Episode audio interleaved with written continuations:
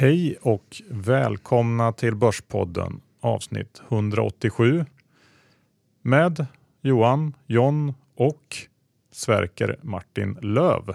Ja, så är det. Det var fantastiskt kul att få ha en sån här eh, superhöjdare, en riktig topp eh, affärsman faktiskt.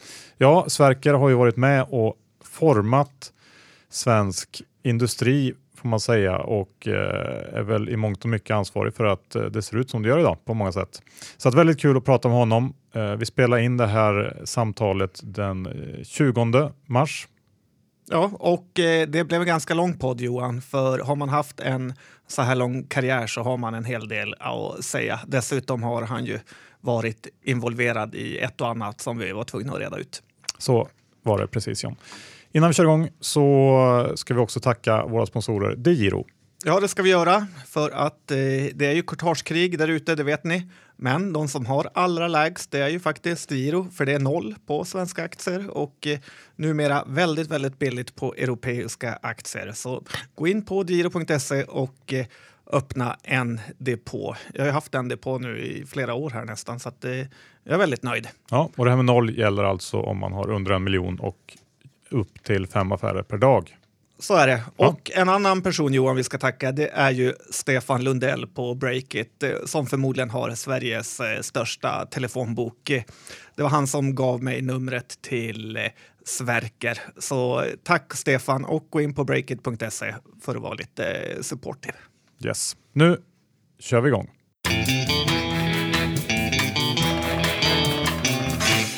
Sverker Martin Löv, välkommen till Börspodden.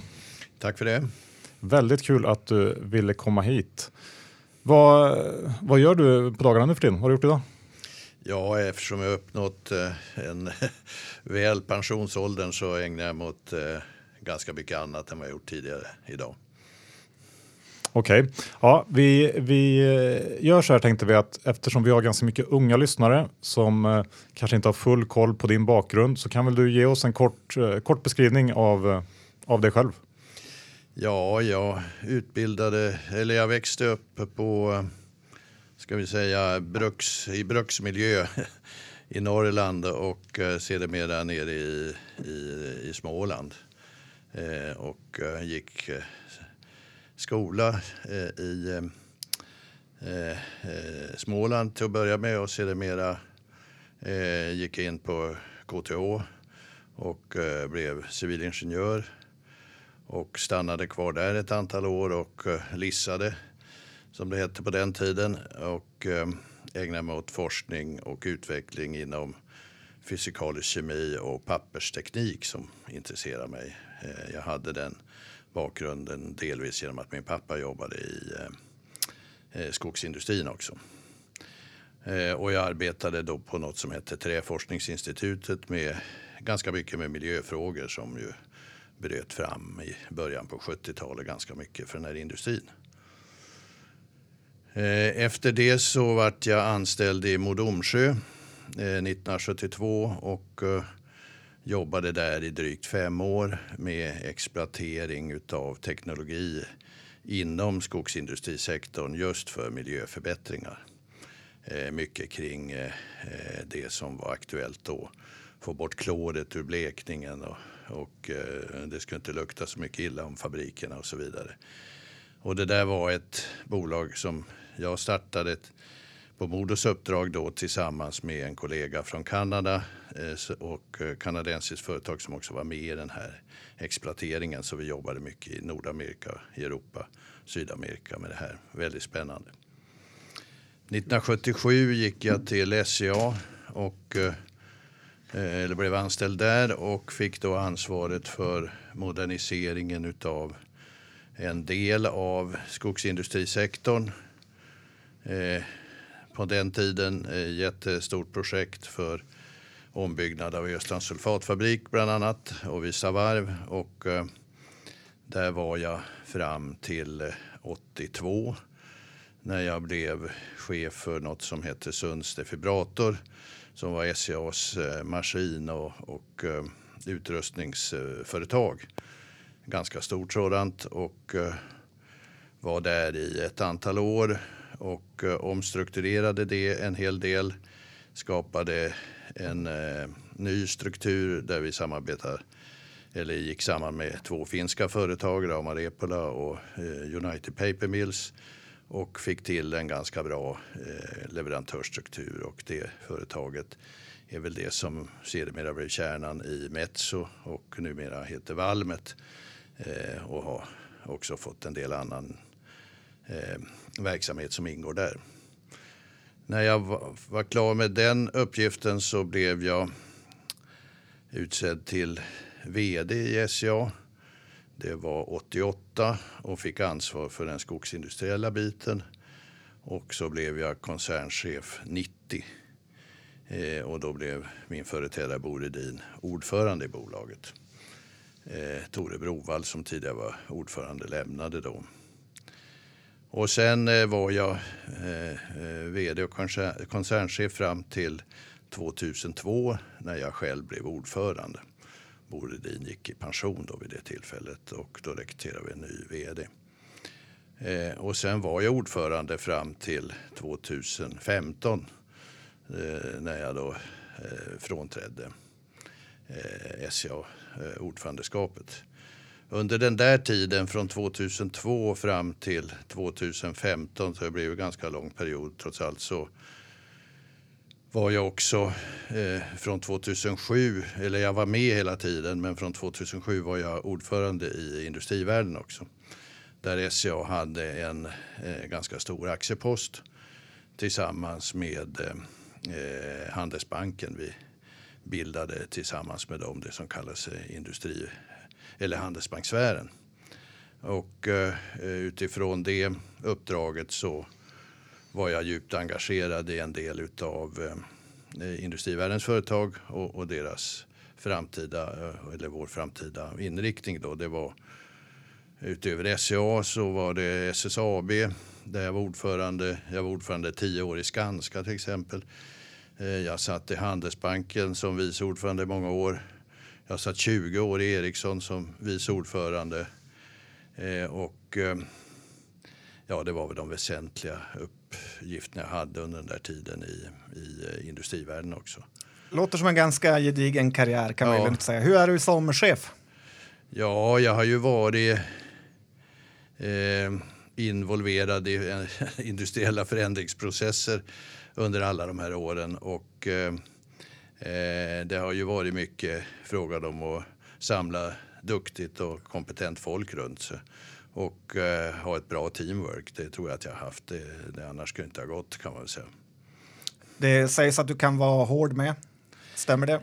Ja, det vet jag inte riktigt. Eh, jag har nog en ganska öppen attityd, men eh, det är klart många förändringar kan ju upplevas som jobbiga många gånger i industrin. Det har såklart varit omstruktureringar men det har ju varit samtidigt ett byggande av en allt bättre framtid för de här företagen. Vilket var det roligaste av alla de här jobben om du tittar tillbaka på karriären? Ja, SCA har ju varit ett jobb där jag var operativt engagerad och, så det har ju varit det absolut roligaste och det var ju en fråga om att ska vi säga, utveckla ett norrländskt ganska eh, eh, litet eh, skogsbolag till en global aktör inom eh, sin bransch. Det, det, är väl den absolut roligaste förändringsprocess jag har varit med om i alla fall.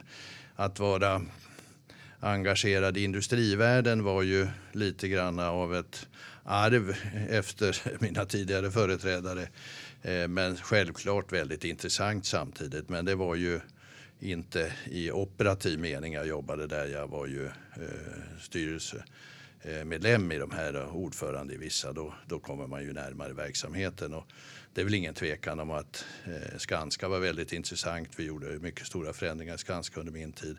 SSAB där jag var ordförande ganska många år också. Där var det också en fråga om stora förändringar som jag var med och delvis initierade men genomförde en fråga när det gäller SCA. När det luktar så extremt äckligt från de här pappersbruken, vad är det? Då är det så kallade merkaptaner som kommer ut från kokningsprocessen eh, och eh, som eh, numera går att och destruera genom förbränning så att det ska inte lukta. Särskilt mycket i alla fall. Kanske Johan då? Ja, många sa ju att det luktar pengar förr i världen. Bra, då har vi fått lite bakgrund. Men innan vi går in på, på lite mer allvarligt snack så ska vi köra några snabba frågor till dig Sverker för att Okej. ta pulsen på dig. Jag tycker vi börjar med, eh, hur många gånger har John egentligen ringt dig för att få hit dig på den här intervjun? Det har jag tappat räkningen på. En av mina styrkor, envis. Eh, eh, hur rik är du? Eh, inte alls. Eh, det är tveksamt. Men vad är ditt bästa beslut eh, som företagsledare? Att utveckla SCA till det det blev. Vem är du mest arg på i den här SCA-härvan? Ja, de som eh, har legat bakom eh, den eh, osakliga och förtalsliknande mediekampanjen och de som har försökt att dra nytta av den. Sen vet jag inte vilka som har medverkat mer eller mindre i den. Så rätt många med andra ord. Eh, vem, vilken är den bästa vdn någonsin du jobbat med? Eh, jag tycker Jan Johansson har varit en väldigt, väldigt duktig vd eh, som jag jobbade många år med eh, när han kom in i ett ganska tufft läge och jag tycker eh, Olof Axander gjorde ett fantastiskt bra jobb i Sandvik och hans efterträdare Martin Lindqvist har gjort ett alldeles utomordentligt fortsättning på det jobbet och en mycket, mycket bra vd också. Finns, eh, Sen, eh, sen tycker jag att jag vill säga att Anders Nyrén har skött industrivärlden på ett alldeles förnämligt sätt under väldigt, väldigt lång tid. finns industrivärlden kvar om tio år? Jag hoppas det. Hur många älgar har du skjutit? Ja, det är inte särskilt många. Förra året blev det ingen, men året dessförinnan har det blivit några stycken. Och slutligen, vad är ditt största aktieinnehav eh, just nu? Ericsson och SSAB. Ja, du har vi lite kött på benen. Ja, vi, vi, vi kommer att återkomma till både industrivärlden och, och eh, bolagen, SCA bland annat. Men eh, först så går vi in på eh, det som egentligen föranledde att du fick avsluta din uppdrag eh, lite grann i förtid. De här, eh, den här ja, mediestormen som egentligen börjar med några flygresor inom SCA. Eh, kan du berätta lite om, om hela det här? Ja, det, jag kan väl för det första säga att det var nog inte i förtid jag slutade. Jag var 72 år när jag slutade. Men tidigare än tänkt i alla fall. Så det var kanske var väntat i sig. Va? Och, och det fanns väl de som tyckte att man skulle eh, gått i pension tidigare. Men omständigheterna var sådana att det var eh, inte riktigt läge och vi jobbade hårt på en successionsprocess som vi hoppades eh, genomföra men som inte blev av på det sätt vi hade tänkt oss. Eh, men eh, eh, det som eh, föranledde det beslutet att lämna då just, det, det var ett beslut jag fattade själv men eh, det var i spåren utav den här eh, eh, tidningskampanjen som, eller drevet som man kanske kallar det, som eh, startade i Svenska Dagbladet eh, då sen hösten 14. Va? Och ehm, ja, den eh, eh, tidningskampanjen blev ju, åtminstone som jag upplevde den, väldigt ehm, eh, vinklad, förtalsliknande och eh, var fylld av väldigt mycket felaktiga uppgifter.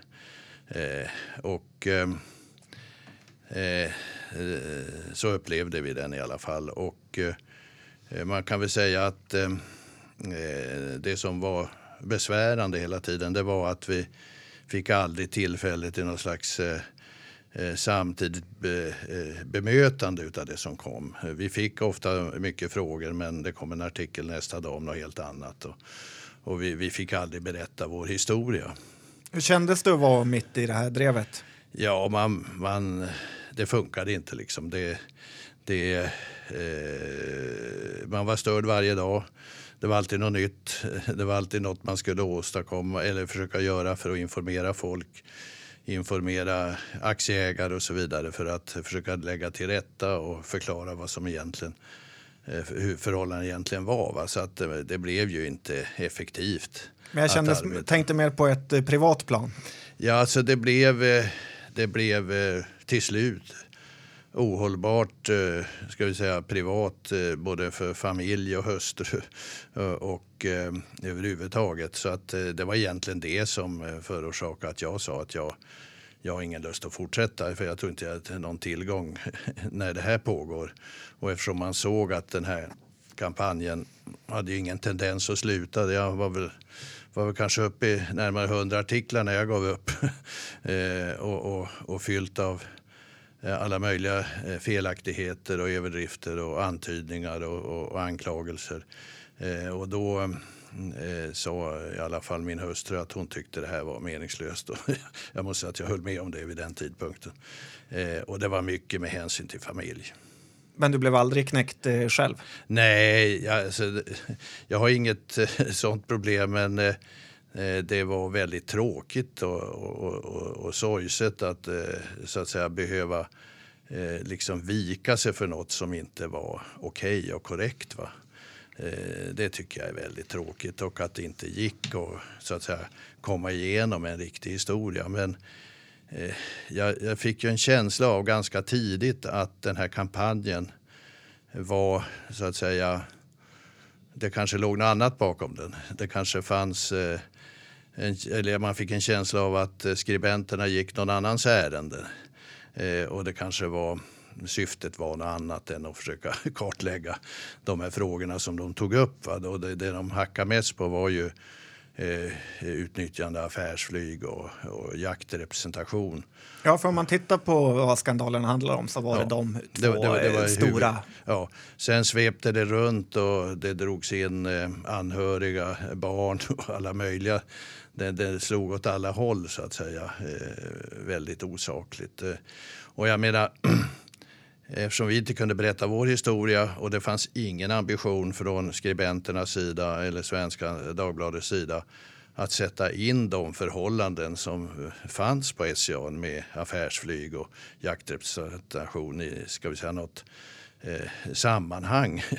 Utan eh, det var bara så att säga ögonblicksbilder med väldigt mycket felaktiga detaljer ofta men väldigt pikanta detaljer som drev runt väldigt länge eh, och, och, var väldigt felaktiga. Och det har man ju från tidningens sida kallat för detaljer. Men det var inte detaljer, det var detaljer som skapade stor uppmärksamhet och då eh, blev det väldigt negativ publicitet. Ja, för det blev ju lite karaktärsmord eh, ja. på er. Ska vi titta lite på vilka frågor det gäller, Johan?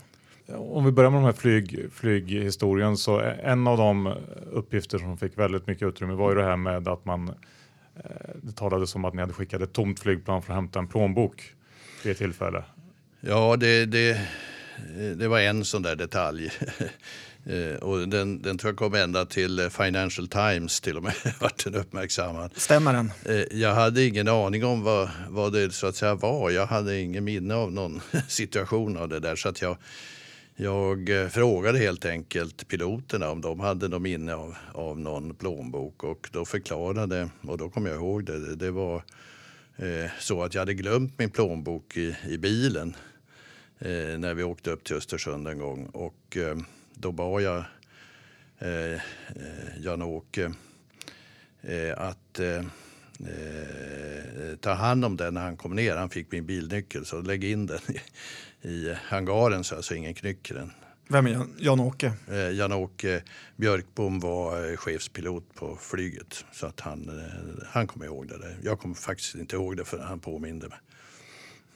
Okej, okay, ja. Så det var, det var det som hände och det blev, någon, det blev en helt annan historia. Va? Hur var det med de här spritfesterna på fjället då? Helikoptrar flög, sprit på jakterna. Vad, stämmer det?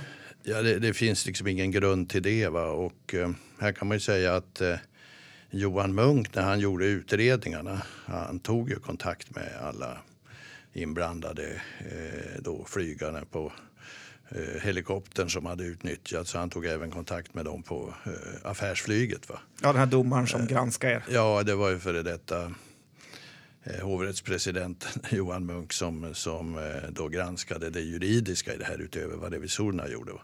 Men eh, han fick också svar där att eh, jag menar, vi, har, vi har inte flugit omkring någon sprit och groggar på fjället och, och eh, nu var det ingen som trodde oss. Men nu, nu blev det ju så att eh, Munk intervjuade de här personerna som hade skött de här frågorna åt oss, flyg och helikopter och matlagning och allt vad det var nu. Och, och han har fått svar på allt det där. Att det, det förelåg inget sånt.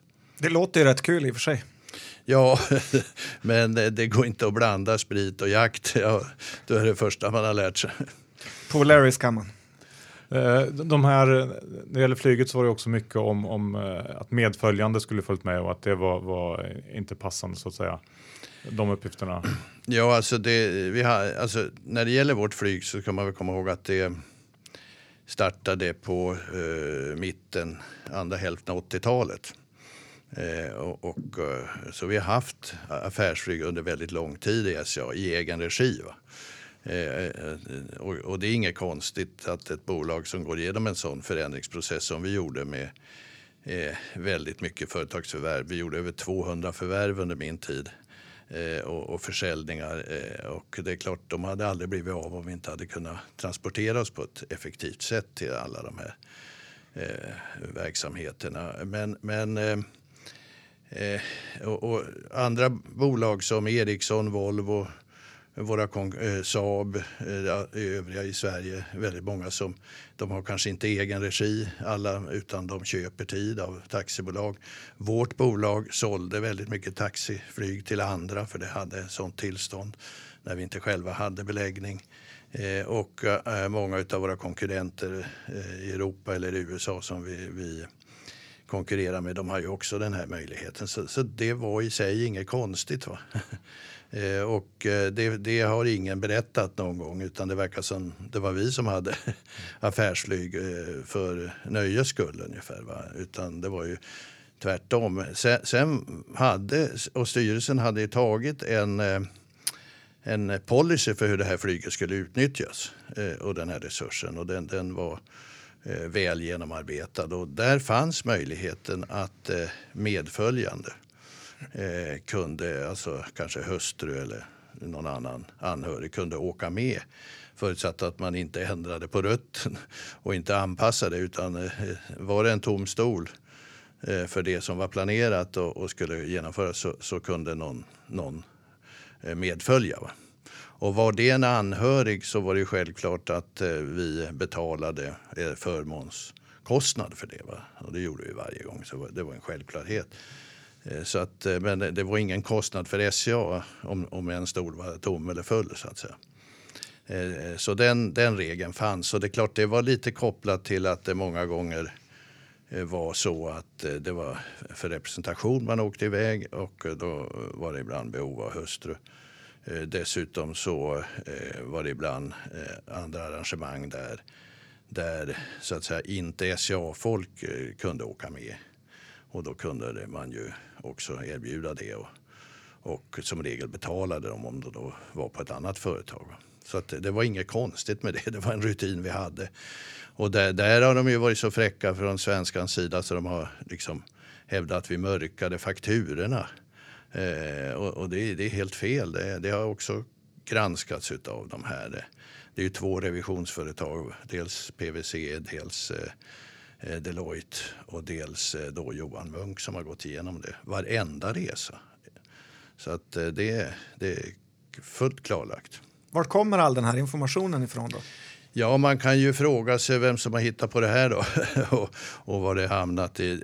Jag, jag, blev då ganska misstänksam eh, på att det liksom inte var, ska vi säga, syftet att försöka beskriva vad vi hade för eh, upplägg på affärsflyg eller jaktrepresentation utan det var liksom, gick ut på att smutskasta oss här ordentligt. Eh, en eh, sak som gjorde att man började undra var det kom ifrån det var ju att man refererade till en sajt hela tiden som hette N360 Eh, och eh, jag vet inte hur den sajten eh, skaffar sig information eller, eller eh, var finansierad eller så. Men det, den, den tycktes ha oändliga informationsflöden och detaljer kring det här. Och, och jag vet faktiskt inte var det kom ifrån. Men du måste väl ändå misstänka något? Ja, det är klart jag kan ha mina teorier. Va? Men, men jag, jag, jag kan inte bevisa någonting i det avseendet om det är folk som har missförstått eller missuppfattat eller vad det är frågan om. Men eh, det där var väl en detalj som fick en att undra, eh, ligger något annat bakom det här och vad är syftet med hela den här kampanjen? En annan sak som påverkade mig lite eh, när det gällde synen på den här kampanjen det var ju att eh, institutioner, eh, eh, institutionella placerare, egentligen fyra stycken som utmärkte sig eh, spelade ganska mycket boll med journalisterna och eh, uttalade sig till hit och dit om det ena och det andra. Och, eh, att det, det, var mm, så att säga viktigt och så får det inte vara och så vidare. Och, och vi förstår ingenting. Och, och vi hade också här, de här fyra institutionerna, det var ju AMF då med, med Anders Oskarsson i spetsen där. Det var Mats Andersson på Fjärde AP-fonden det var eh, Ossian Ekdal på Första AP-fonden och det var Marianne, eh, Ni, eh, Marianne Nilsson på eh, Robur fonder. De fyra, det så kallade eh, det fyras gäng, de var väldigt aktiva och de gav en väldig eh, näring till den här eh, debatten och, och, och skriverierna. Va? Eh, genom att de eh, uttalade sig stup i kvarten. Och vi gjorde ju så i SCA att vi lämnade väldigt mycket information just till de institutionella investerarna om hur förhållandena var. Det var ett otal möten och telefonkonferenser för att de skulle få en bra bild eller en korrekt bild.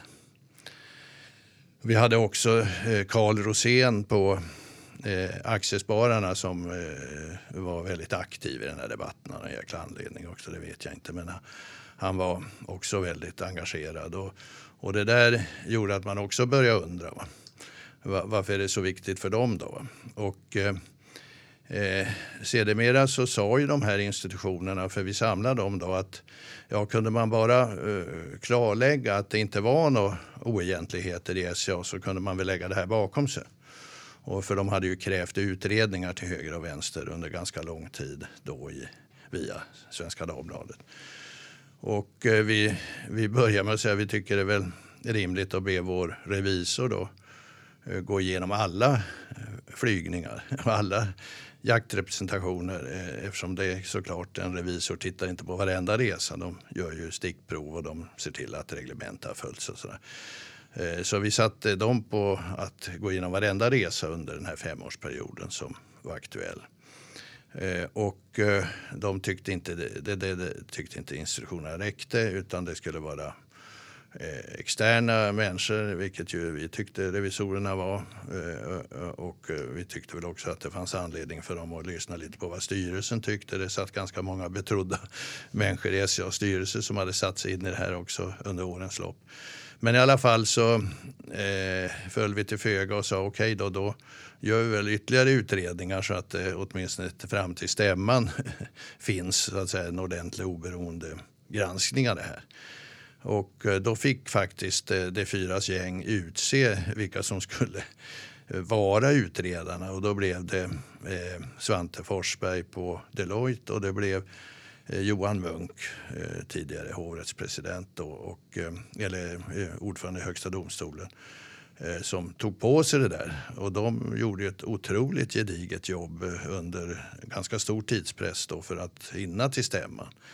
Men de har gått igenom alla flygningar, de har gått igenom all representation, alla, alla händelser som kritiserades skulle, de, skulle ingå i deras arbete och titta på enligt eh, det fyras gäng. Och det, de fick det uppdraget och de gjorde det. Men var inte det fyras gäng lite trötta på hur ni behandlade dem som ägare i de här bolagen? Ja, det, det, det, är möjligt de var det. Vi, å andra sidan kanske det var så att vi hade olika uppfattningar i vissa frågor. Och det kan ju inte vara fel. För eh, åtminstone när jag satt på, i, i eh, industrivärldens stolen så hade vi ju en del uh, olika uppfattningar om styrelserepresentationen, hur det ska vara i olika bolag, styrelsearvoden och så vidare. Och så vidare. Och, eh, eh det är väl inte mer än rätt att eh, Industrivärden som var en väldigt stor ägare hävdade även sin uppfattning. Eh, och den diskussionen, det var, var väl inte något konstigt med den egentligen tycker jag.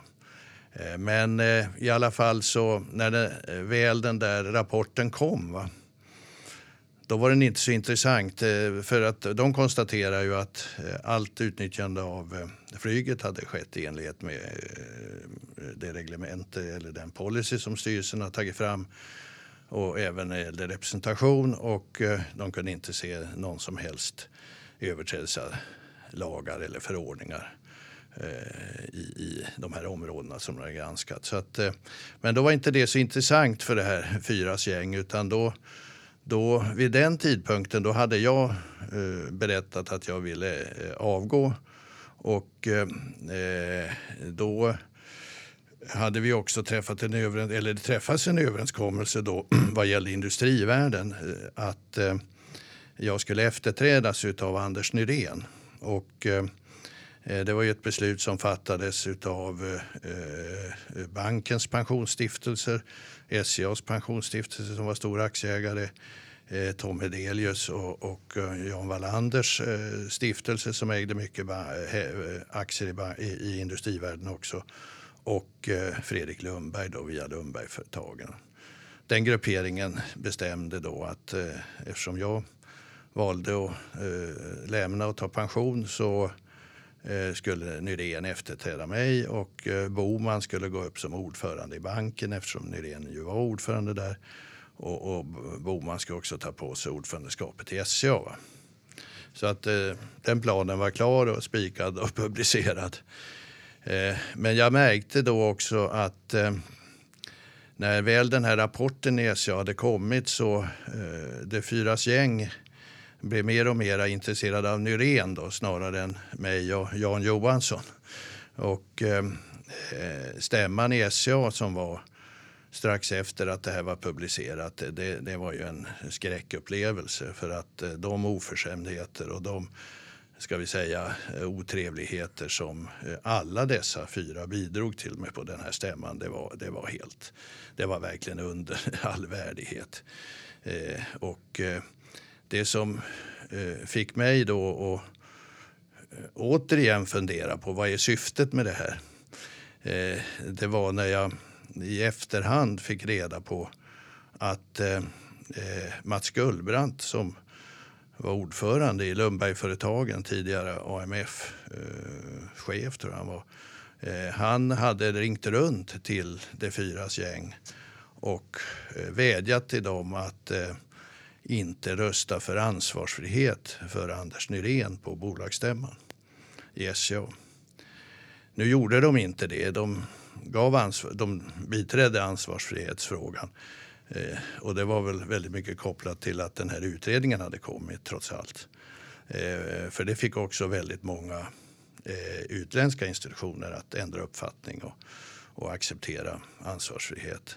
Men vad Mats Gullbrandt hade med den här saken att göra, det, det förstår jag inte. Lundbergföretagen ägde inga aktier i SCA, åtminstone mig vetligen vid den tiden.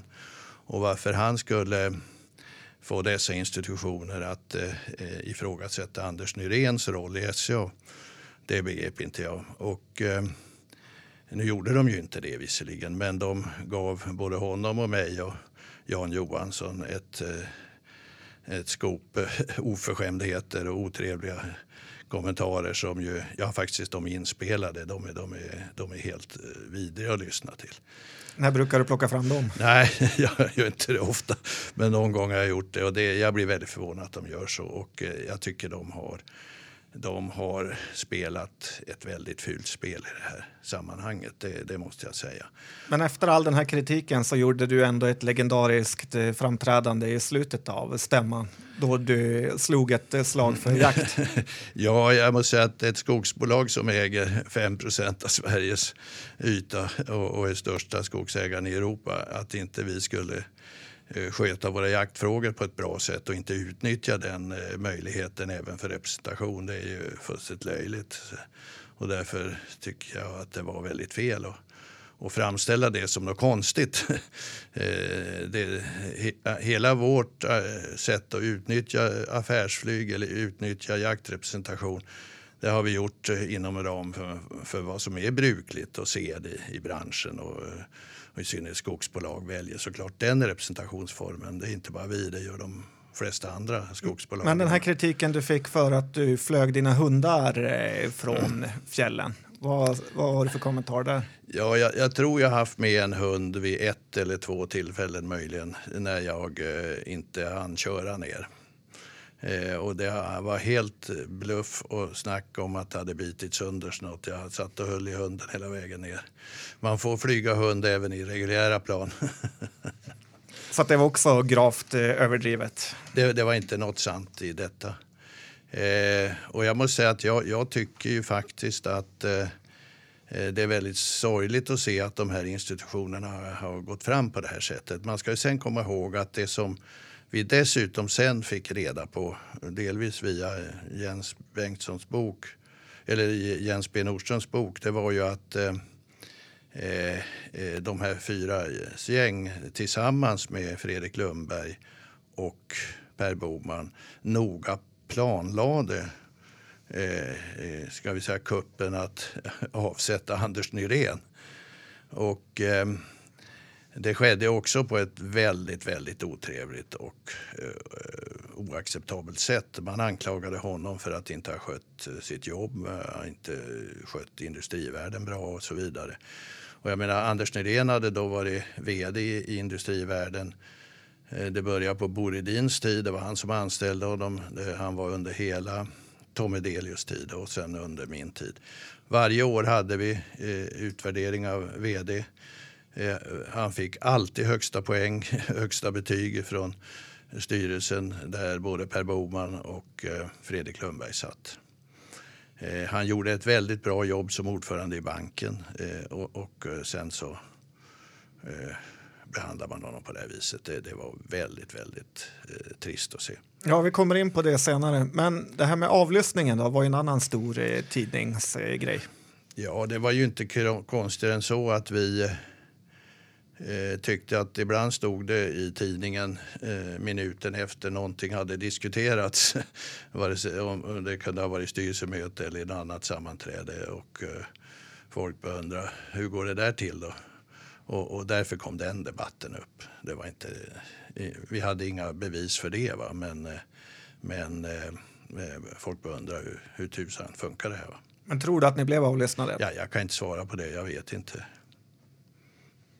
Jag, jag har ingen, inga bevis för det, men eh, konstigt var det i alla fall. Men om vi, om vi tittar lite mer i detalj på hur det här påverkar hela eh, industrivärlden och, och den här successionsplanen som ni hade. Så vi kan väl bara börja med och, och, om du kan förklara lite grann kring hur hela industrivärdemodellen är eh, uppbyggd och, och, vad tanken är med det här korsägandet och, och ja, Ja, alltså det kom ju till efter Krügerkraschen. Det här har funnits i princip, men med olika ska vi säga, anpassningar i, i faktiskt i 70 år. Och eh, då var det kris i Sverige med, eh, med företag och ägande och så vidare. Och bankerna fick inte äga eh, aktier på den tiden. Och då bildade man Industrivärden. Och banken blev en stor ägare via pensionsfonderna i det. Och där samlades då många eh, bolag från den tidens kriser eh, i industrivärlden och där har man under årens lopp eh, haft eh, en huvudprincip att eh, eh, genom industriell utveckling eh, stödja industriell utveckling i de här företagen och skapa värden på det viset eh, för aktieägarnas bästa och också för Sveriges bästa.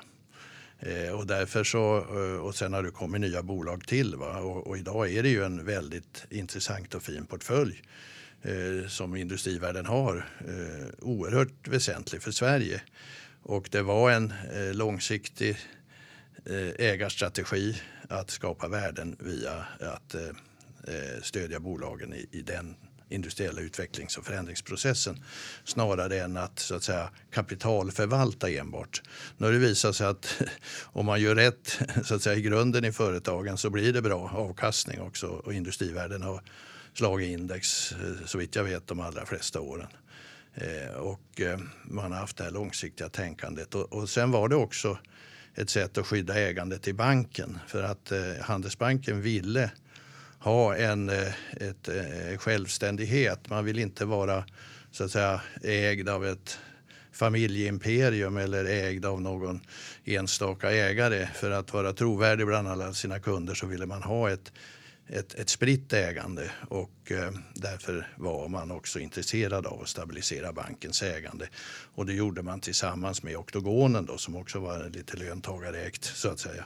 Därför har banken haft det och det, det, det var liksom bankens argument samtidigt som det för banken var väldigt viktigt att eh, också vara en bra kraft i näringslivet för det här. Så att sett ur staten eh, och svenska ögon och sett ur, eh, ur eh, avkastningssynpunkt så har det varit en väldigt bra modell. Och det intressanta är att modellen har klarat väldigt många generationsskiften.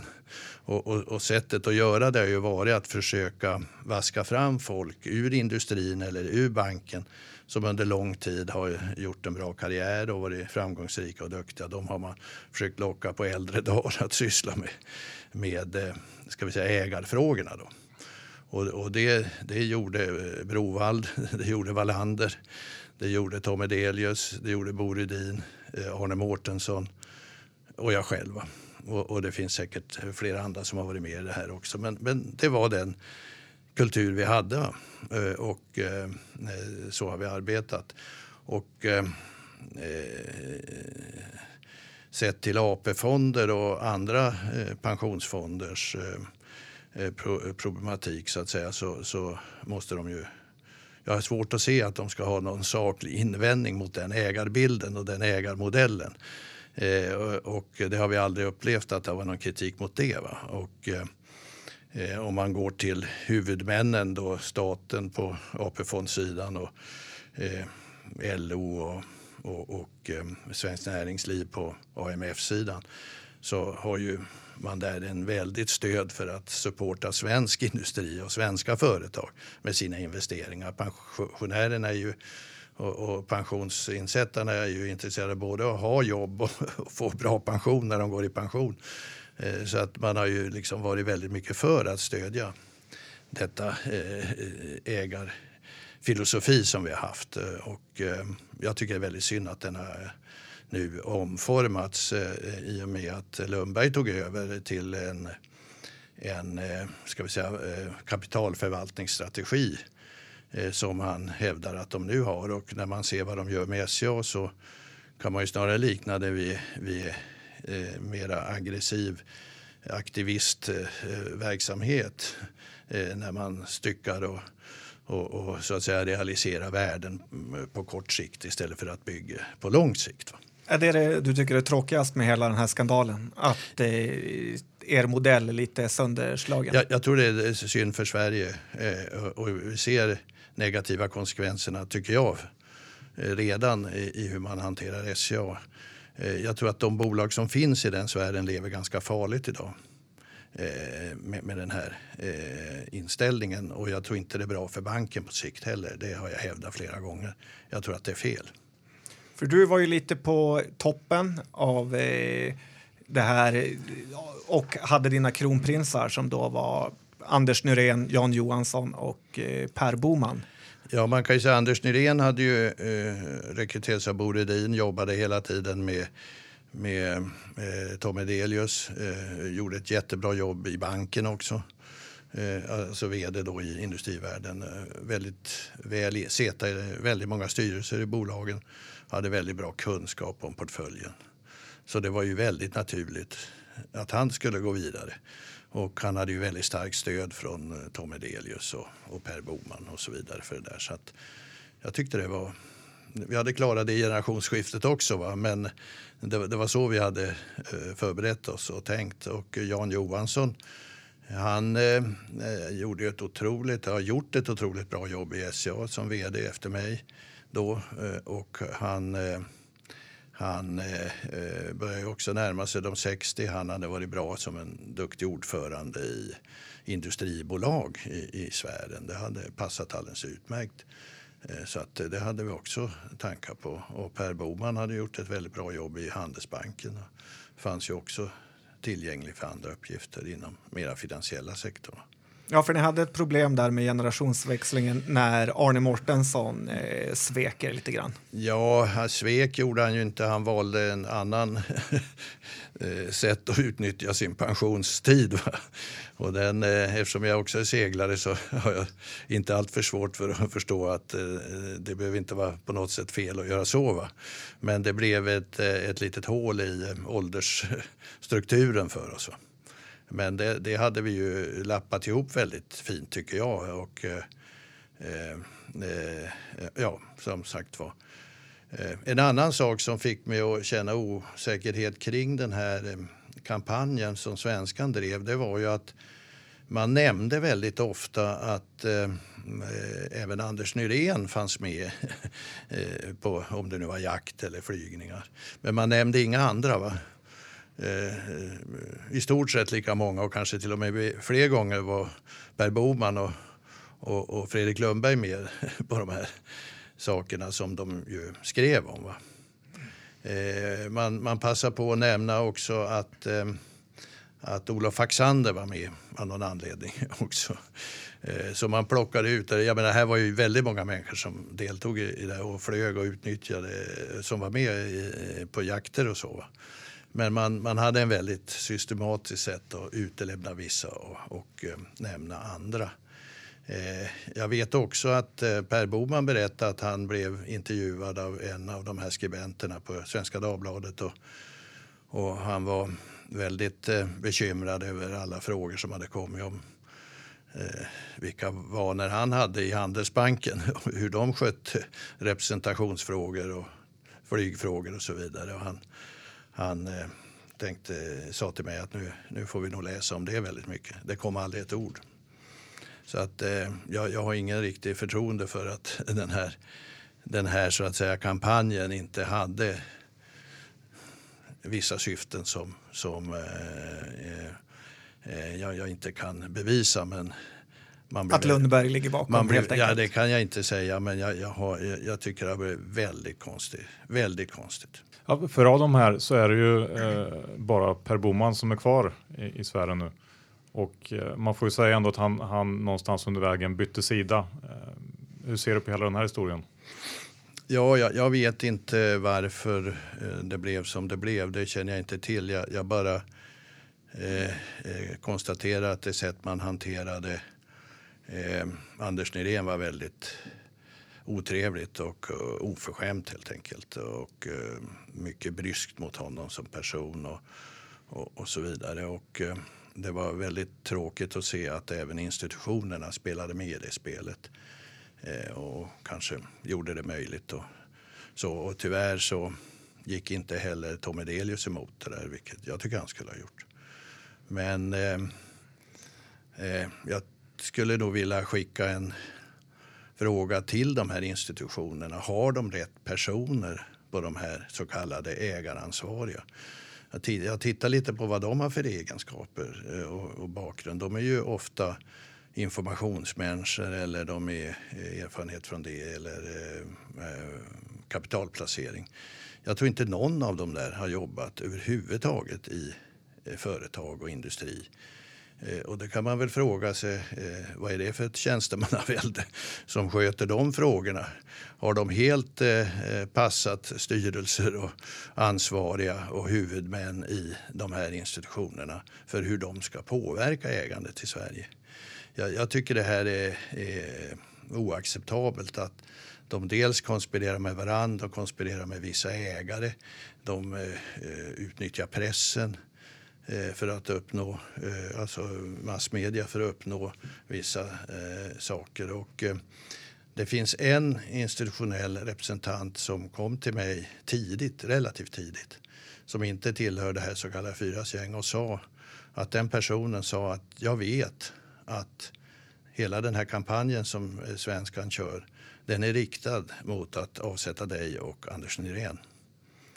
Och det eh, visste den här personen om redan innan enligt eh, den uppgift jag fick då, eh, redan innan presskampanjen startade. Vart hade den personen fått reda på det? Den personen umgicks väldigt mycket med det fyra gäng. Så att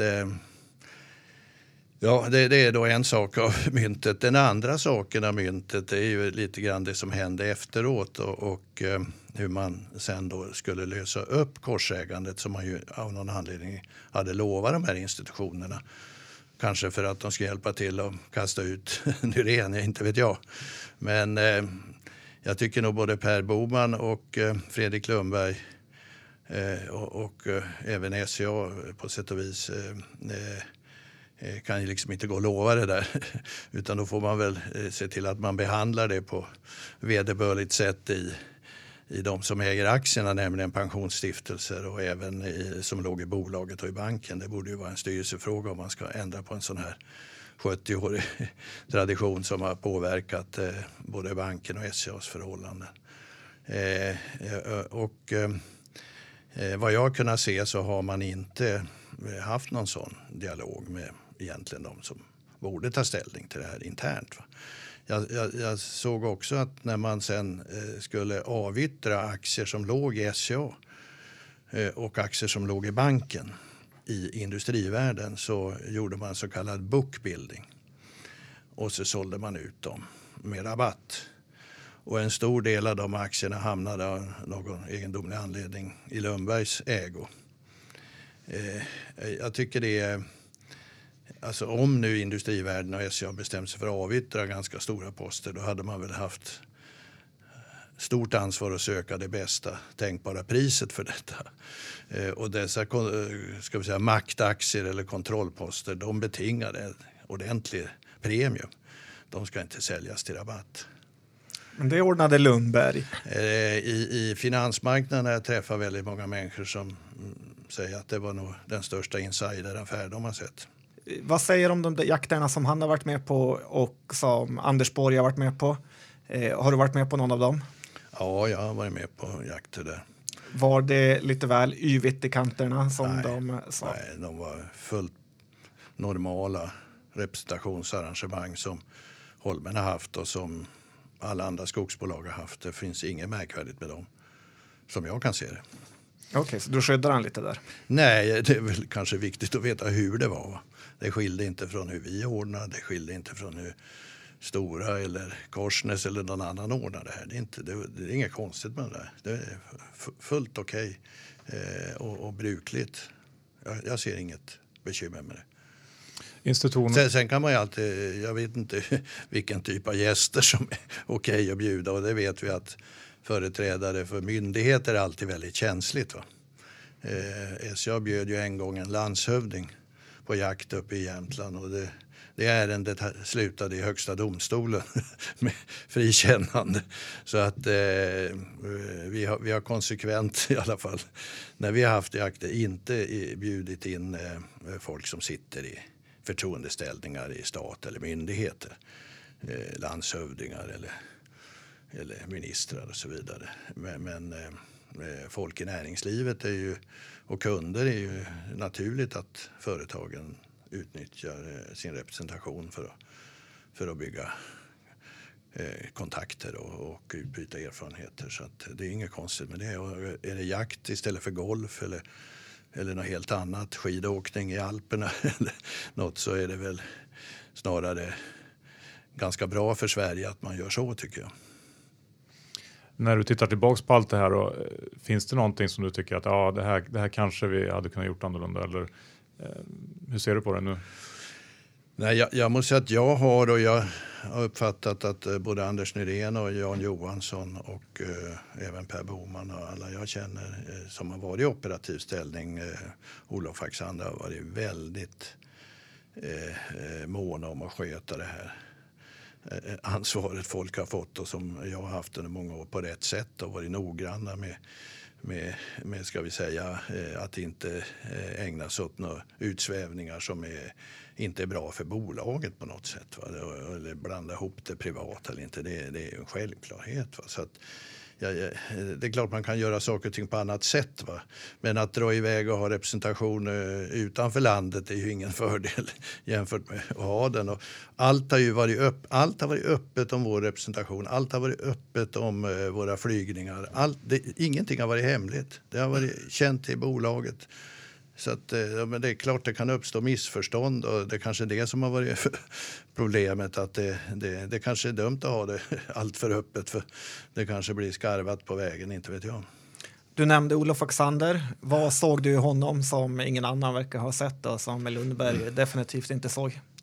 Ja, alltså Olof eh, kom ju till SSAB när jag var där. Eh, och vi var en stor grupp som rekryterade honom och på väldigt goda meriter från de jobb han hade haft tidigare. Han gjorde ett alldeles utomordentligt bra jobb i SSAB under de åren. Eh, ung, modern företagsledare, öppen, eh, karismatisk, får folk med sig eh, och, och, väldigt hårt arbetande. Eh, och han passade, tycker jag, väldigt bra för eh, Sandvik. Eh, tillsättningen av honom skedde ju av styrelsen i Sandvik såklart. Eh, det var även Fredrik Lundberg styrelsemedlem vid den tidpunkten. Eh, jag, jag, förstår ingenting av eh, kritiken mot Olof Axander. Jag gör inte det. det Bolaget gick ju rätt dåligt. Ja, men det hade inte med Olof Axander att göra. Det var att han, han, han ägnade sig åt att försöka rätta till det som inte var bra i bolaget. Det var väldigt mycket en fråga om de problem som fanns respektive den konjunktur som rådde. Och att eh, Sandvik går bättre nu, det är väl till 99 procent konjunkturförbättringen.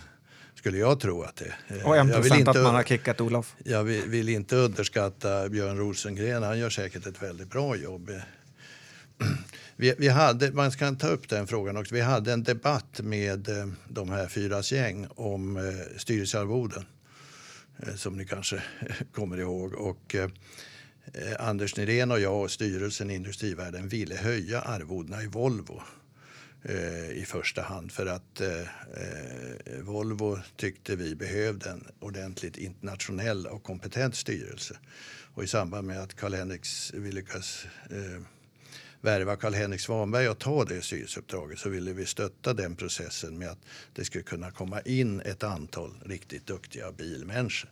Eller ja, Eh, lastbil och bilbranschen från Tyskland och så vidare och kanske från USA. Och då sa vi att vi behöver ha lite mera internationellt anpassade arvoden. Eh, och så ville vi höja dem och det gick de här fyra gäng emot jätteintensivt. Men vi hade en annan uppfattning. Nu ser vi att Volvo har fått en bra styrelse. Eh, faktiskt. Och det var något de behövde. Och de har klarat av att byta vd och alla möjliga saker på ett bra sätt där nere och hittat bra folk. Så att, men, men sen då så kan man ju fråga sig hur är det med stringensen? För att när Johan Molin skulle bli ordförande i Sandvik då ställde industrivärden ut ett väldigt eh, attraktivt optionspaket till honom som han fick investera i som kanske kan rendera några hundra miljoner till honom. Inte ett ljud från några institutioner. Och eh, vad vi talade om i Volvo var några hundratusen kronor till, i mera styrelsearvoden. Så det finns liksom ingen logik. Och, och, jag förstår inte hur man kan köra över både stämman i Industrivärden och i Sandvik med, med ett sånt paket till en ordförande. Det kanske är vd som är de som borde få option i första hand och inte ordförandena.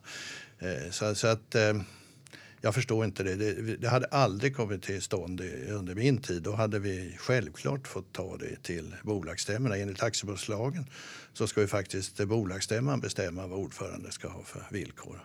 Sen kan det betraktas som en normal affär. Va? Men det är inte normalt att man ställer ut den typen av optioner. Det, det, det, de finns ju inte på marknaden idag. Så, så att, eh, det finns ingen logik i det här fyras gängs eh, sätt att jobba, tycker jag. De ansiktslösa pengarna, med andra ord. Eh, hur är relationerna idag eh, med de här personerna inblandade? Pratar du någonsin med Per Boman? Nej, jag gör inte det. Så ni är helt brutit? Nej, jag har inte brutit, men jag är inte, ingen som har ringt mig. Och eh, Jan Johansson och Anders Nyrén är ni fortfarande, ja. hänger du fortfarande med? Ja, vi har kontakt i alla fall. Hur är det med seglaren då, Arne Mortensson? Jo, jag eh, pratade med honom innan han for iväg på nästa seglats som han är på nu. Om vi blickar framåt då, vad, vad kommer att bli av industrivärlden nu? Ja, det ska du inte fråga mig om. Det tror jag du får fråga dem som har nu ansvaret för den förändrade strategi som de har så att säga anammat kapitalförvaltning. Eh, om det är hur långsiktig eller kortsiktig den är vet jag inte, men det får väl framtiden utvisa.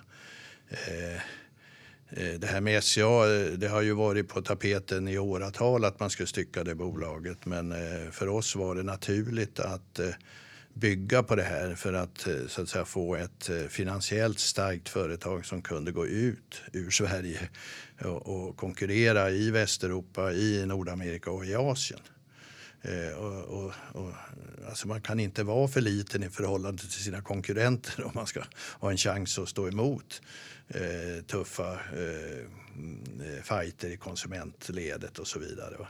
Så att eh, jag tycker man försvagar strukturen på ett väldigt olyckligt sätt. Eh, och eh, det behövs stora bolag om man ska kunna eh, agera internationellt och globalt. Va? Det, det, och, och vad SCA hade med hjälp av sin skogsindustriella del det var ju en ordentlig hedge mot råvarusvängningar och råvarukostnader eftersom vi själva producerar sånt.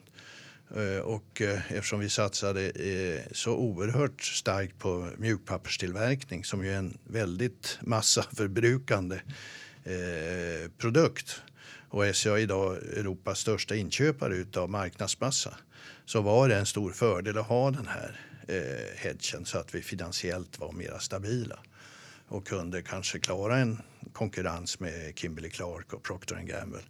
Eh, om man nu eh, ger det här eh, eh hygienbolaget eh, som ju blir väsentligt finansiellt svagare de får ta över en skuld på 35 miljarder tror jag ungefär. De har gått och köpt ett bolag för ytterligare 30 miljarder här alldeles nyligen. De kommer ha en skuld på uppåt 60 miljarder. Det är inget stabilt finansiellt bolag som kommer att ha så lätt att fightas i Asien och Nordamerika och klara av alla sina uppdrag eller utmaningar. Det, jag, jag tycker man gör fel. Vad säger om nya vdn Magnus Groth? Eh, lite halka in på ett bananskal kan man ju lugnt eh, kalla det. Vart vd på Studsvik tidigare som inte egentligen har presterat och nu är han vd för ett av Sveriges största bolag. Ja, alltså. Eh, jag tror inte Magnus Groth som bestämmer de här strukturförändringarna som nu sker. Utan han är lite där på Lundbergs uppdrag? Ja, alltså, jag får ju hoppas att det är SCAs styrelse, det är det väl, men, eh, men eh, under mina alla år i SCA, ända fram till 2014, så diskuterades aldrig idén att dela upp bolaget. Och då hade Boman suttit där i tio år. Han hade aldrig kommit med det förslaget i alla fall. Så snabba puckar med Lundberg med andra ord. Ja, det har blivit det och jag tror inte man ska klandra Grot för det där. Sen eh, huruvida han är en bra eller mindre bra vd, det kan inte jag bedöma för jag, jag sitter inte nog nära. Han gjorde bra ifrån sig i SCA när jag var där. Eh, på eh, divisionsnivå kan man säga. Men i förlängningen då, vad är det du inte gillar med den här nya strategin med kapitalförvaltningsinriktningen? Vad, vad, vad kommer det att leda till enligt dig? Ja, man får väl se vad som händer nu med de andra bolagen, men om man... Eh, alltså man, eh, man kan ju alltid eh, så att säga genom styckningar och uppdelningar eh, ta fram ska vi säga, kortsiktiga vinster. Men det är inte alltid som den lösningen är bra för det långsiktiga perspektivet och för den industriella eh, kraften och utvecklingsförmågan. Eh, och eh, om inte industrivärlden har det som affärsidé att låta företagen få arbetsro och utveckla sin industriella idé och låta det vara de som bestämmer om de ska sälja av eller köpa in det ena eller det andra. Eh, då tycker jag att man är inne och så att säga eh, styr. Eh, och man är ju inte egen aktieägare. Det är också problemet med aktivistfonder om de kommer in. De driver då en fråga eh, att sälja det eller dela upp eller vad det nu är. Men eh, det får ju alla de andra aktieägarna åka med på också. Och eh, vi har ju haft ett tydligt budskap från industrivärlden att det har varit ett långsiktigt perspektiv. Så att de som investerar där hade ju möjlighet att, att veta vad, vad eh, huvudägaren hade för inriktning. Det är ingen som behövde bli lurad in där. Va? Jag är lite förvånad att Norges oljefond stödjer den här förändringen av SCA. Det måste jag säga. De är stora där, de har 10% av aktierna och de har varit väldigt måna om att gå in långsiktigt. Och det är konstigt om de ska styck, vara med och stycka så att säga. De kanske vill köpa Pärle. till Norge? Ja, de har ju sett med bolag som inte har någon skog i Norge hur det går. Norske skog och så vidare. Det har ju varit väldigt jobbigt där borta. Ericsson då, vad, vad har du att säga om det? Ja, jag har ju varit med om väldigt många kriser i Ericsson. Eh, bland annat den kanske största då, eh, millenniumskiftet. Eh, och det är ju faktiskt det som har hänt flera gånger att marknaden har överraskat. Och så har det gått så otroligt snabbt på teknikområdet. Så att ehm, det har ju varit väldigt många behov av väldigt snabba omställningar eh, med, med jobbiga med förändringar av arbetsstyrkan. Och, och eh, man har ju drabbats mycket av lågprisländernas eh, produktionskostnader va, på väldigt mycket på allt från mobiler till alla andra systemfrågor. Så att eh, det, det, det, har ju också gjort det till en stor utmaning. Men man har ju försvarat, och det har vi gjort under alla år, att behålla forskning och utveckling i Sverige och, och försöka ha kärnan här. Va? Och det har liksom varit industrivärldens och även Investors ska vi säga, linje. Ligg långt fram i teknik, ligg långt fram på forskningsområdet.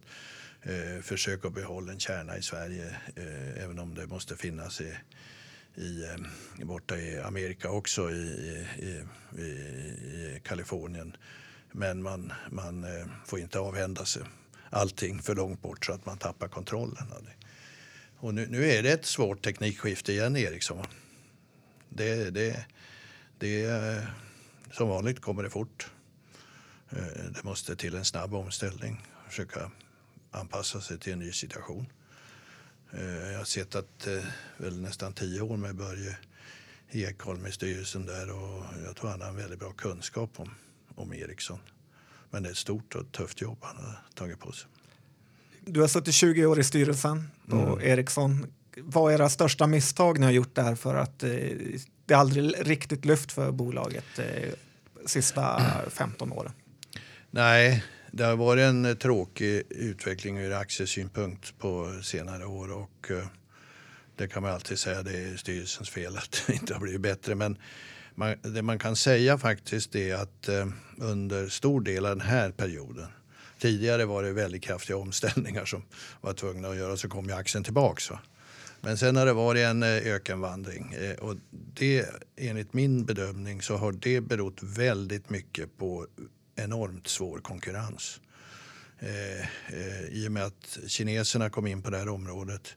Huawei, väldigt jobbig prissättning, väldigt jobbigt ur finansieringssynpunkt för stora projekt. Eh, under tiden så gick ju eh, både Nokia och eh, eh, det, vad heter det, eh, Alcatel-Lucent eh, i praktiken nästan i konkurs, va? eller gjorde väl det. Så att eh, bland systemleverantörerna så gjorde Ericsson ett fantastiskt bra jobb. Eh, lyckades hålla sig kvar, lyckades bli väldigt stor på systemsidan, lyckades komma in i Nordamerika tack vare att de amerikanska konkurrenterna kroknade så mycket som de gjorde. Eh, tyvärr så är den där 4G-utvecklingen eh, lite grann av, eh, eh, på slutet nu. Va? Så nu, nu måste de över i en ny teknologi va? Men, eh, för, för att få tillväxt igen. Va? Men, men under den här sista tiden eh, så var det den mördande konkurrensen. Men eh, vi stod ju bakom och, och aktieägarna alla i styrelsen att Ericsson skulle försöka härda ut i det där. Eh, och sköta sina leveranser bra och ha bra kvalitet och så. Och de är ju väldigt uppskattade för sin kvalitet Ericsson och, och uh, har fantastiska relationer med sina operatörer. Och, och, det är klart, det är väl det som kan börja för en framtida ny teknik. Men uh, det är ett tufft teknikskifte igen. Det låter nästan som en säljrekommendation här. Ja, det kommer väl ta ett tag. Det, det, är inte imorgon som man så att säga får igång en helt ny eh, volym. Va?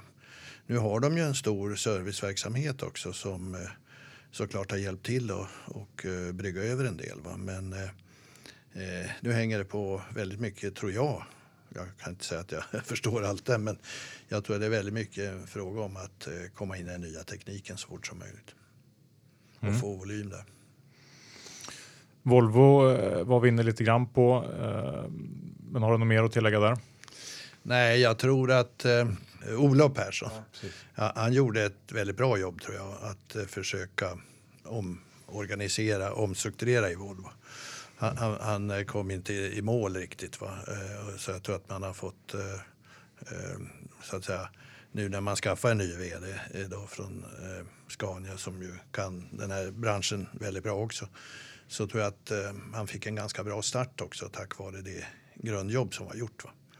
Eh, eh, så att jag tror ju att Volvo är väldigt mycket på rätt väg när det gäller lastbilssidan.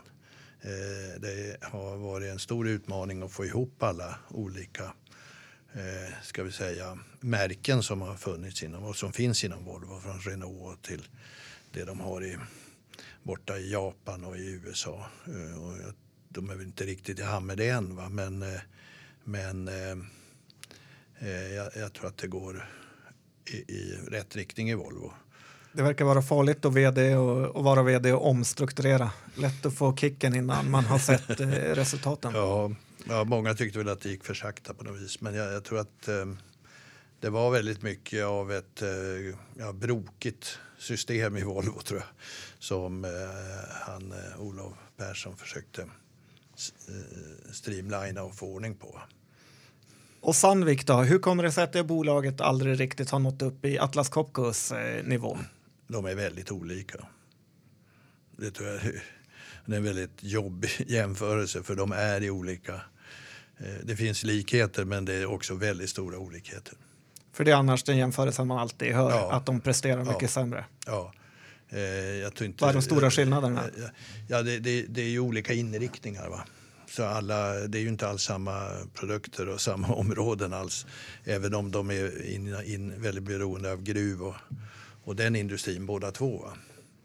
Eh, så att eh, det är ganska stora skillnader och, och eh, Sandvik har ju eh, ett antal väldigt lönsamma och bra segment. Men det finns eh, segment som inte har gett så bra och det har varit väldigt konjunkturkänsligt för den kris som har varit i, i gruvbranschen med dåliga investeringar med fallande råvarukostnader och allt det här. Eh, men där har ju Atlas haft eh, en mycket större efteraffär till exempel som har kunnat hjälpa till. Nu ska de ju dela upp det där och vi se hur det blir.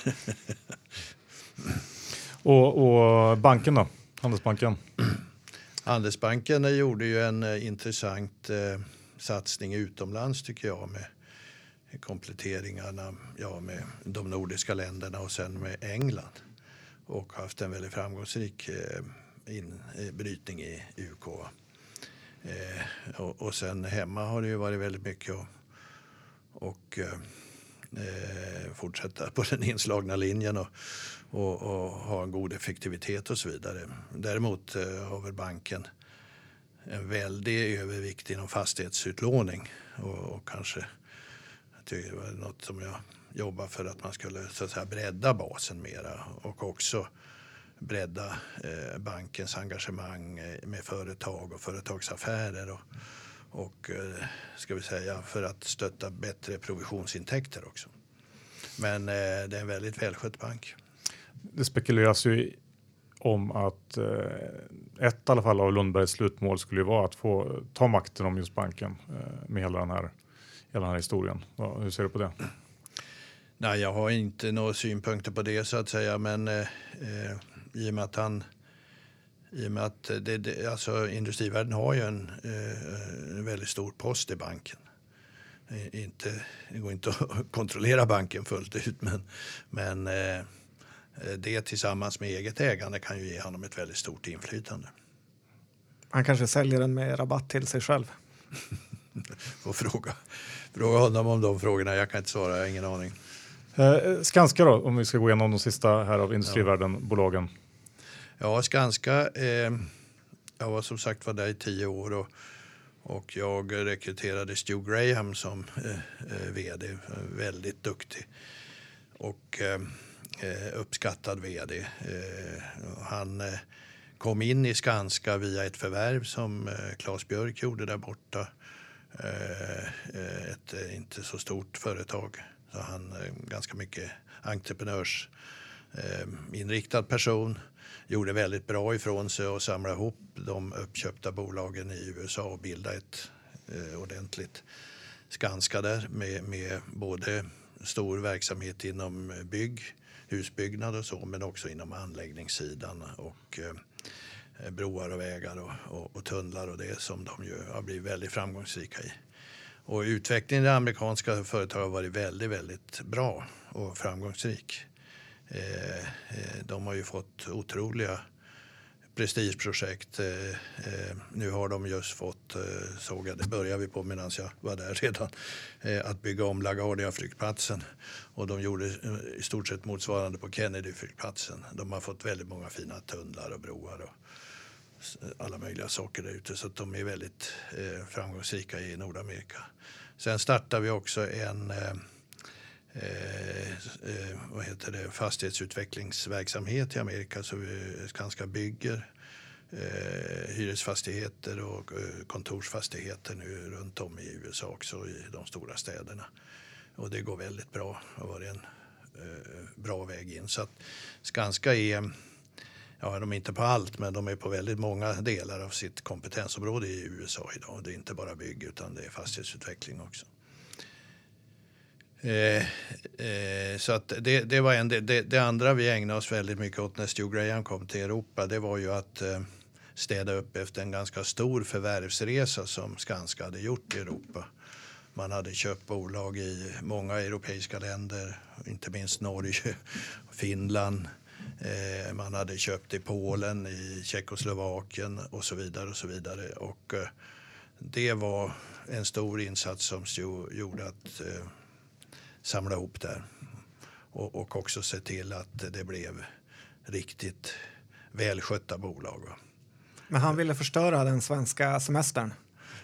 ja, han var inte så van vid det systemet men eh, han var en väldigt uppskattad chef faktiskt. Eh, trots att han inte lärde sig svenska. Men, men eh, han är en riktig byggare så att eh, i Sverige var han en väldigt uppskattad chef också. Eh, så att vi får väl se. Det, även det bolaget är ju lätt att stycka om man nu har de, de tankarna. Jag, menar, jag menar, många Skanskas konkurrenter är ju lokala. Eh, och, och, bara i vissa geografier. Medan Skanska är ju till, ja, till skillnad från väldigt många byggbolag väldigt globalt eller internationellt. Va? Det finns ju konkurrenter på den nivån också. Både fransmän och tyskar och amerikaner. Men eh, man har ju valt den vägen. Eh, och eh, har man en mera eh, lokal prägel, som man ju aldrig vet eh, hur industrivärlden kommer att se på det på sikt, och då är det här ju fullt delbart också. Det kanske ska bli din nya karriär, eh, hedgefondaktivist. man vet inte. ja. där kan man ju ändå ta med den synpunkten att viktigt för det svenska näringslivet är ändå att det finns en blandning mellan stora bolag, globala bolag som ändå behåller sitt säte i Sverige och eh, eh, möjligheterna för mindre och medelstora företag att byggas, eh, bygga runt om här. Mm. Och jag menar, det är ju ingen tillfällighet att eh, de som har jobbat väldigt långsiktigt, om vi tar Rausing-familjen med Tetra Pak, eh, vi kan ta Kamprad med Ikea, H&M Eh, det finns många andra familjeföretag också som verkligen har byggt upp riktigt stora koncerner eh, och globala. Eh, och Eh, industrivärldens eh, ambition var ju också att Ericsson, Volvo, Sandvik, SCA skulle så att säga vara långsiktigt uppbyggda svenska koncerner med eh, behålla sina huvudkontor, behålla sina utvecklingsresurser i stor omfattning i Sverige. Och, och, jag tror det är viktigt för det här ska vi säga, lokala näringslivet också att det finns den där blandningen. Va? För blir vi bara, så att säga, bara och bara men eh, ett, ett rent underleverantörsland eh, som en del länder i Europa, ta till exempel Österrike eller några, de är de är mera eh, små företags och medelstora företagsländer. De, det går, de har skött det bra, men de har sån grepp in i Tyskland va, till de stora eh, multinationella stora tyska företagen och är underleverantör till dem. Vi, vi ska bli, jag tror det vore inte bra för Sverige om, om det här liksom går för långt åt ett håll. Va? Jag tror att man ska vara... Eh, man ska vara och där, där har ju det här, ska vi säga, ansiktslösa kapitalet om vi kallar det det, men det som finns i de statliga eh, fonderna, i pensionsfonderna och i de stora försäkringsbolagen, de har en väldig uppgift, viktig uppgift tycker jag, att eh, förstå det här. Och om man nu ska ha ägarstyrning i de här bolagen och lägga sig i så att säga, man kan ju rösta med fötterna också och sälja om det inte passar, om man tycker det är dåligt. Men om man nu har den här ambitionen att ha synpunkter på allting och vara med och styra och ställa och till och med lägga sig i vem som är där och så vidare. Då måste man ju så att säga rösta sig för det och ha folk och, och kompetens för detta. Annars så eh, tar ju det här en ände med förskräckelse bara tycker jag. Sverker, stort tack för att du eh, kom hit och eh, ställde upp hos Börspodden. Tack detsamma, vad trevligt att få komma.